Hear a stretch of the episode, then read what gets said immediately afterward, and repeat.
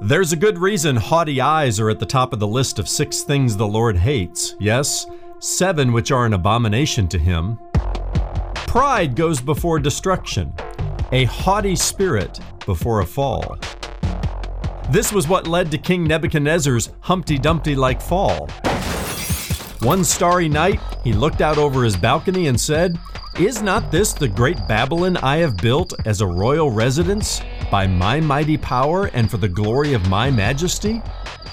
The words were still on the king's lips when the Lord inflicted him with insanity. A good reminder that God opposes the proud, but gives grace to the humble. I'm Ron Jones. Something good starts right now.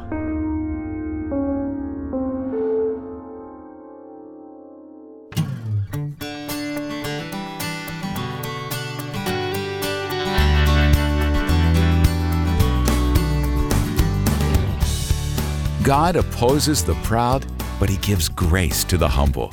Hello, welcome to Something Good with Dr. Ron Jones, lead pastor at Atlantic Shores Baptist Church in Virginia Beach, Virginia. I'm Brian Davis. Whether you're listening on radio, on your mobile device, or online at somethinggoodradio.org, thanks so much for stopping by. We serve a merciful, patient, and loving God, a Father who always gives us ample time to repent. But when pride persists, a fall is inevitable. Stay with us now as Ron continues his series, Standing Strong, or visit somethinggoodradio.org to listen to the broadcast on demand on your schedule. That's somethinggoodradio.org. From Daniel chapter 4, here's Ron with today's Something Good radio message Heaven rules. In our lifetime, Chuck Colson is probably without question one of the most uh, notorious converts to Jesus Christ. Uh, until his death in April of 2012, Colson served as the founder and as the uh, board chairman for a ministry called Prison Fellowship. You may be familiar with this international ministry that reaches out to prisoners, ex prisoners, uh, victims of crime, and their families. Uh, Colson founded that ministry, he started that ministry, and then um, uh, he passed away uh, rather recently. He didn't always care for hurting people. In fact, there was a time in Colson's life when he cared more about putting the hurt on people politically. A portion of his biography from the prison fellowship reads as follows More than 30 years ago, Charles W. Colson was not thinking about reaching out to prisoners inmates or reforming the uh, U.S. penal system. In fact, this aide to President Richard Nixon was incapable of humanitarian thought, according to the media of the mid 1970s. Colson was known as the White House hatchet man a man feared by even the most powerful politicos during his four years of service to President Nixon. When news of Colson's conversion to Christianity leaked to the press in 1973, the Boston Globe reported if Mr. Colson can repent of his sins, there just has to be hope for everybody. Colson would agree. He admits he was guilty of political dirty tricks and willing to do almost anything for the cause of his president and his party. Colson served about seven months in prison for his involvement in the Watergate political scandal that eventually led to the resignation of uh, President Richard Nixon. But just as he was entering prison, somebody introduced Charles Colson to Jesus Christ. And he said he was born again. He wrote a book by that title. A lot of people were skeptical. Just as they were skeptical of the Apostle Paul 2,000 years ago when this terrorist in the first century said he was now a follower of Jesus, people were skeptical of Colson.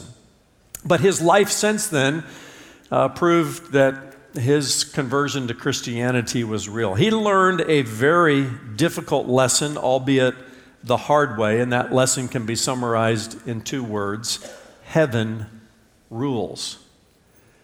And every member of um, the Nixon administration, including Nixon himself and Colson, uh, learned the lessons of, of pride and arrogance run amok the hard way. Proud people rarely see how vulnerable they are or how close they are to a fall. Uh, pride is like kryptonite. It's like kryptonite to a faith that would otherwise stand strong. And uh, that's true in your life and in my life, even as followers of Jesus Christ. Now, we're in a study of the book of Daniel. And uh, even though Daniel, Shadrach, Meshach, and Abednego are the main characters of this story, the sub story up to this point has been about a king named Nebuchadnezzar, uh, the reigning monarch of the Babylonian Empire, you know, 25, almost 2,600 years ago. And before we get to Daniel chapter 4, I, I want us to um, just stop off in a couple places in the scripture as reminders of what the Bible says about pride. Today's lesson, titled Heaven Rules, is a lesson about the dangers of pride, that God opposes the proud, but He gives grace to the humble. Proverbs chapter 6 and verses 16 and 17 says this There are six things that the Lord hates. Well, that'll get your attention seven that are an abomination to him.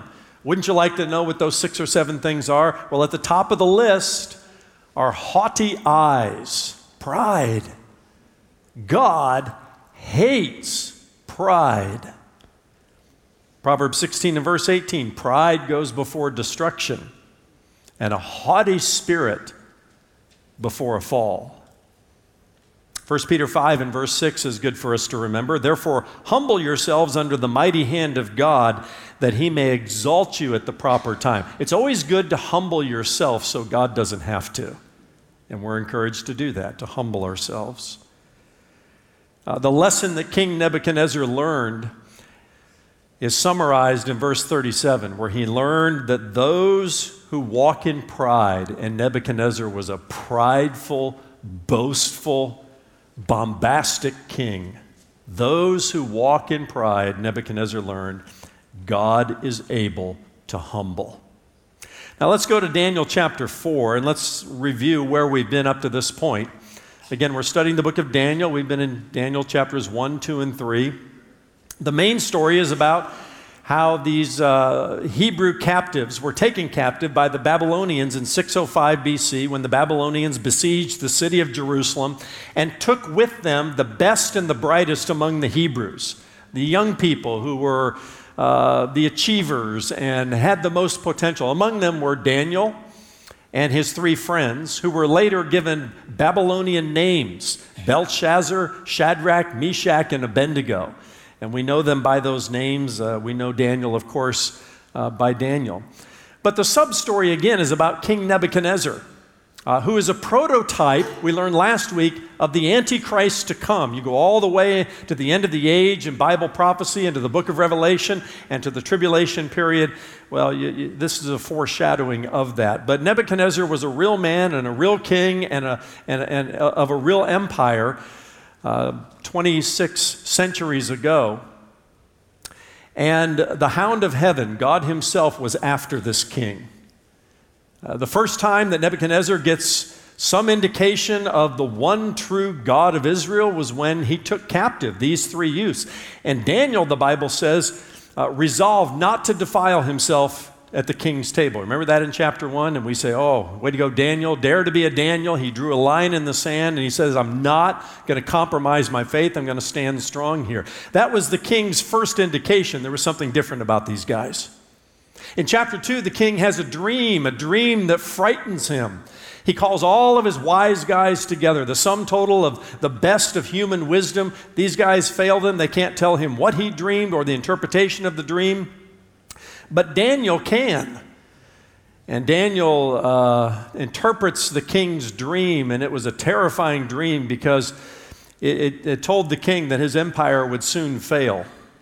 And what we see now is ancient history. Back then, with Daniel, it was prophecy from the time of the Babylonian Empire through the major world empires that we now read about in the history books but that was predictive prophecy in Daniel's time, from the Babylonian Empire to the empire of the Medes and the Persians, followed by the Grecian Empire, followed by the Roman Empire, which is now fallen, and even a foreshadowing of the revived Roman Empire at the end of the age, which we still wait for in Bible prophecy and we wait for in faith, and then ultimately the return of Jesus Christ as he sets up his millennial king uh, millennial kingdom and rule on this earth. That was foreshadowed in the king's dream. And the king comes to the end of chapter 2 and he's amazed and he, he extols the God of Daniel. You almost think the king got saved that day. But in chapter 3, probably two decades later, we're going to guess, uh, the king erects an image to himself and calls upon all of his people to worship the image that points to him. And we realize that King Nebuchadnezzar's heart is still not converted. He's still full of himself. He's a prideful, boastful, ruthless king. The story of Shadrach, Meshach, and Abednego is chapter 3. These young youths are thrown into the fiery furnace. The fourth man in the fire, a pre incarnate picture of Jesus Christ, appears. And again, the king is amazed. Daniel and Shadrach and all these guys, your God is amazing. But even years later, the king's heart is still not converted, but the hound of heaven is after him. You may try to put God off and put him off and keep him at a distance and say, No, I'm not going to come to faith in Christ. God will never give up on you. And praise God, he won't. He is like the hound of heaven. And in chapter 4, he comes after this king one more time, this prideful, boastful king, and teaches Nebuchadnezzar that those who walk in pride, God is able to humble.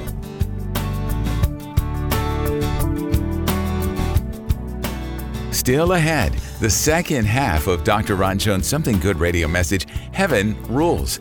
Need prayer today?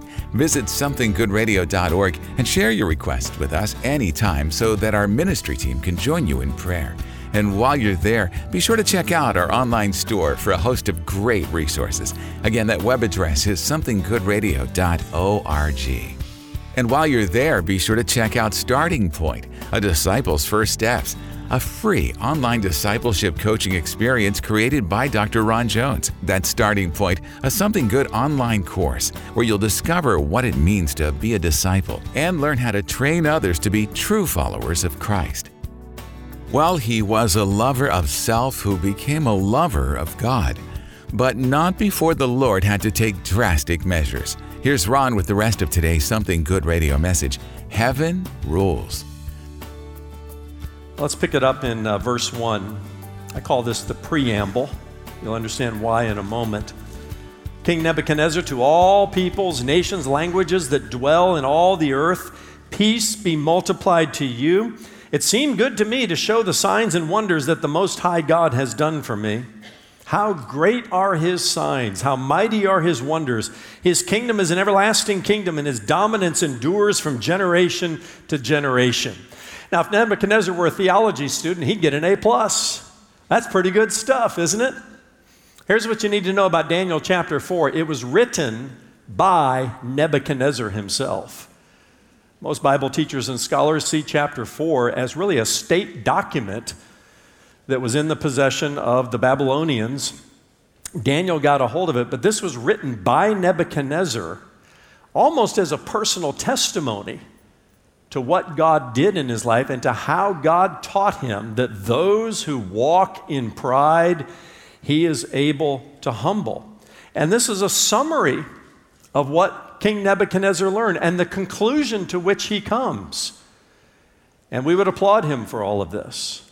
And it is an indication that perhaps this time his heart was converted. Basically, Nebuchadnezzar is saying, after all these things that and ways that God is trying to get my attention, I finally get it. His kingdom, not mine, endures. Heaven rules. Heaven rules. Up to that time, Nebuchadnezzar is so full of himself, and he looks in the mirror and has others look at him and say, Worship me, and look what I've done, and look how great of a king I am. No, he learns the hard way. Heaven rules. And he learns this through a second dream that we read about beginning in verse 4 I, Nebuchadnezzar, was at ease in my house and prospering in my palace. Beware the, the prosperous years, friends. You learn a lot through adversity, but prosperity has a way of blinding you. Nebuchadnezzar had prospered in his palace, and he says, I saw a dream that made me afraid. As I lay in bed, the fancies and the visions of my head alarmed me. Again, he's sleepless in Babylon, and he's frightened by a dream. So I made a decree that all the wise men of Babylon should be brought before me, that they might make known to me the interpretation of the dream. Then the magicians, the enchanters, the Chaldeans, and the astrologers came in, and I told them the dream, but they could not make known to me its interpretation. King Nebuchadnezzar has another dream. It frightens him. And his default is to go back to his own old ways, to, to uh, bring together the wise guys of Babylon, you know, the sum total of the best that human wisdom could offer the astrologers, the sorcerers, the Chaldeans. To put it in our terminology today, he picks up the psychic hotline. You know, he reads the horoscope page. He's looking for answers, for somebody to interpret his dream. Now, this time he doesn't say, You need to tell me what I dreamed, and then later the interpretation. He just gathers these guys together and says, Tell me the interpretation. I'm desperate here. I'm bothered by this dream. And like the sum total of all human wisdom eventually does, it fails Nebuchadnezzar. They can't even interpret the dream. And so what does he do? He reaches out to his friend Daniel. Verse 6 At last, Daniel came in before me. He who was named Belteshazzar after the name of my God. He, he still calls Daniel by his pagan Babylonian name. And he says, and in whom is the Spirit of the holy gods.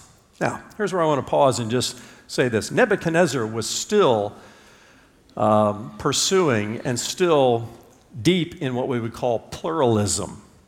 He didn't care what God you served as long as your God could help him. And first, he reaches out to the enchanters and the astrologers, thinking, hey, maybe, maybe these guys can help me. They failed me. Oh, let's go to Daniel over here. He seems like a real spiritual person. He has the spirit of the holy gods in him. That sounds like an Oprah show, you know, where she just parades all of these spiritual people. You know, you seem real spiritual, like you have a connection to God, and may, maybe you have an answer for me. Verse 9, O Belteshazzar, chief of the magicians, because I know that the spirit of the holy gods is in you, and that no mystery is too difficult for you, tell me the visions of my dream that I saw and their interpretation. The visions of my head as I lay in bed were these I saw and behold, and here he goes on to tell the dream. A tree in the midst of the earth, and its height was great. The tree grew and became strong, and its top reached to heaven, and it was visible to the end of the whole earth. Its leaves were beautiful, and its fruit abundant, and in it was food for all. The beasts of the field found shade under it, and the birds of the heaven lived in its branches, and all f- flesh was fed from it. He goes on to say, I saw in the visions of my head as I lay in bed, and behold, a watcher, a holy one, came down from heaven. He proclaimed aloud and said thus, Chop down the tree and lop off its branches, strip off its leaves and scatter its fruit. Let the beasts flee from under it and the birds from its branches. But leave the stump of its roots in the tree, bound with a band of iron and bronze amid the tender grass of the field. Let him be wet with the dew of heaven. Let his portion be with the beasts of the grass of the earth. Let his mind be changed from a man's, and let a beast's mind be given to him and let seven periods of time pass over him. Uh, what a, what a daunting dream.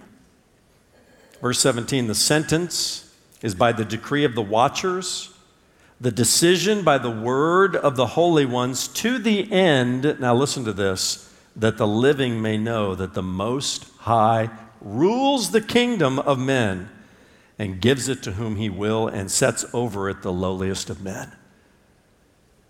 There's a lesson to be learned here, Nebuchadnezzar, that heaven rules.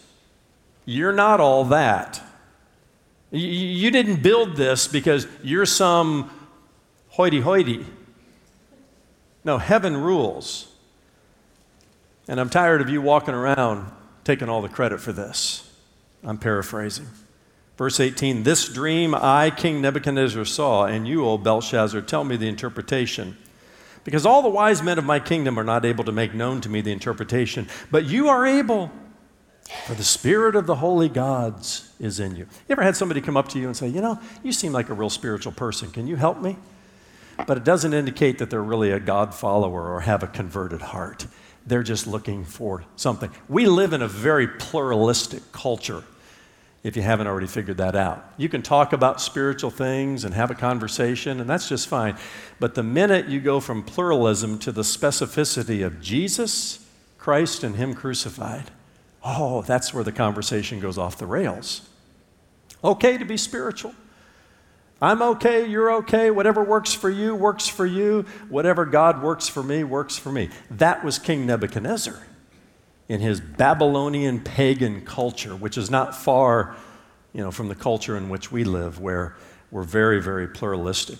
Well, we go from the king's second dream here now to Daniel's interpretation, and we pick it up in verse 19. Then Daniel, whose name was Belteshazzar, again, his Babylonian name, he was dismayed for a while, and his thoughts alarmed him. And the king answered and said, Belteshazzar, let not the dream or the interpretation alarm you. And Belteshazzar answered and said, My Lord, may the dream be for those who hate you, and its interpretation for your enemies. In other words, king, this is not good, and it's not going to go well for you. you. You may wish this to happen to your enemies, but this, this is not good. Verse 20 The tree you saw, which grew and became strong so that its top reached the heaven and it was visible to the end of the whole earth, whose leaves were beautiful and its fruit abundant, and in which was food for all, under which beasts of the field found shade and in whose branches the birds of the heavens lived. It is you, O King.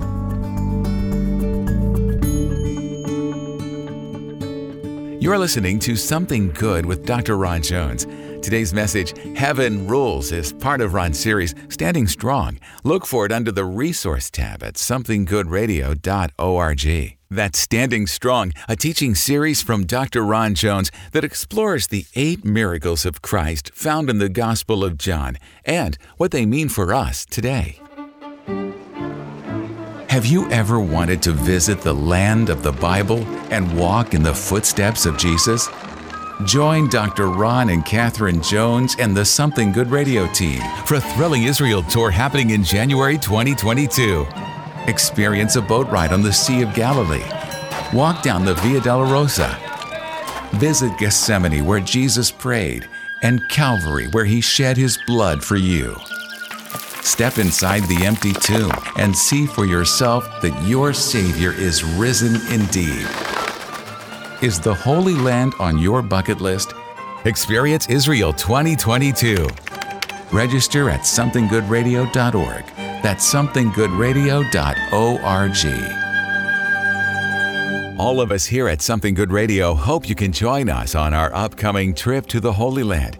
Visit somethinggoodradio.org for more information or to reserve your spot today. Something Good Radio exists because of the faithful prayer and financial support from friends and listeners like you. That's how Ron stays on the air all year round, sharing the good news of the gospel in a world in which bad news is all too common. When you give a gift this month, Ron will say thank you by giving you the audio download of the teaching series you're hearing now, Standing Strong. That's Standing Strong. Request your download of all seven messages in the series today when you make a gift to Something Good Radio. Give online at somethinggoodradio.org or mail your gift to P.O. Box 6245, Virginia Beach, Virginia 23456. You can also call our offices at 757 276 1099. I call these heaven's unbreakable rules. And I've already alluded to them. Number one, pride goes before a fall. It just does. Pride goes before a fall as much as the sun rises in the east and sets in the west. You can just count on it. That is one of heaven's unbreakable rules. Likewise, God gives grace to the humble. It's almost like two sides of the same coin. You choose which side of the coin you want to look at and which side of the coin you want to be a part of your life. Pride goes before a fall, but oh, God gives grace to the humble. That's tomorrow in part two of Dr. Ron Jones' message Heaven Rules. Join us then for Something Good. For Ron and all of us here at Something Good Radio, I'm Brian Davis saying God bless and thanks for listening.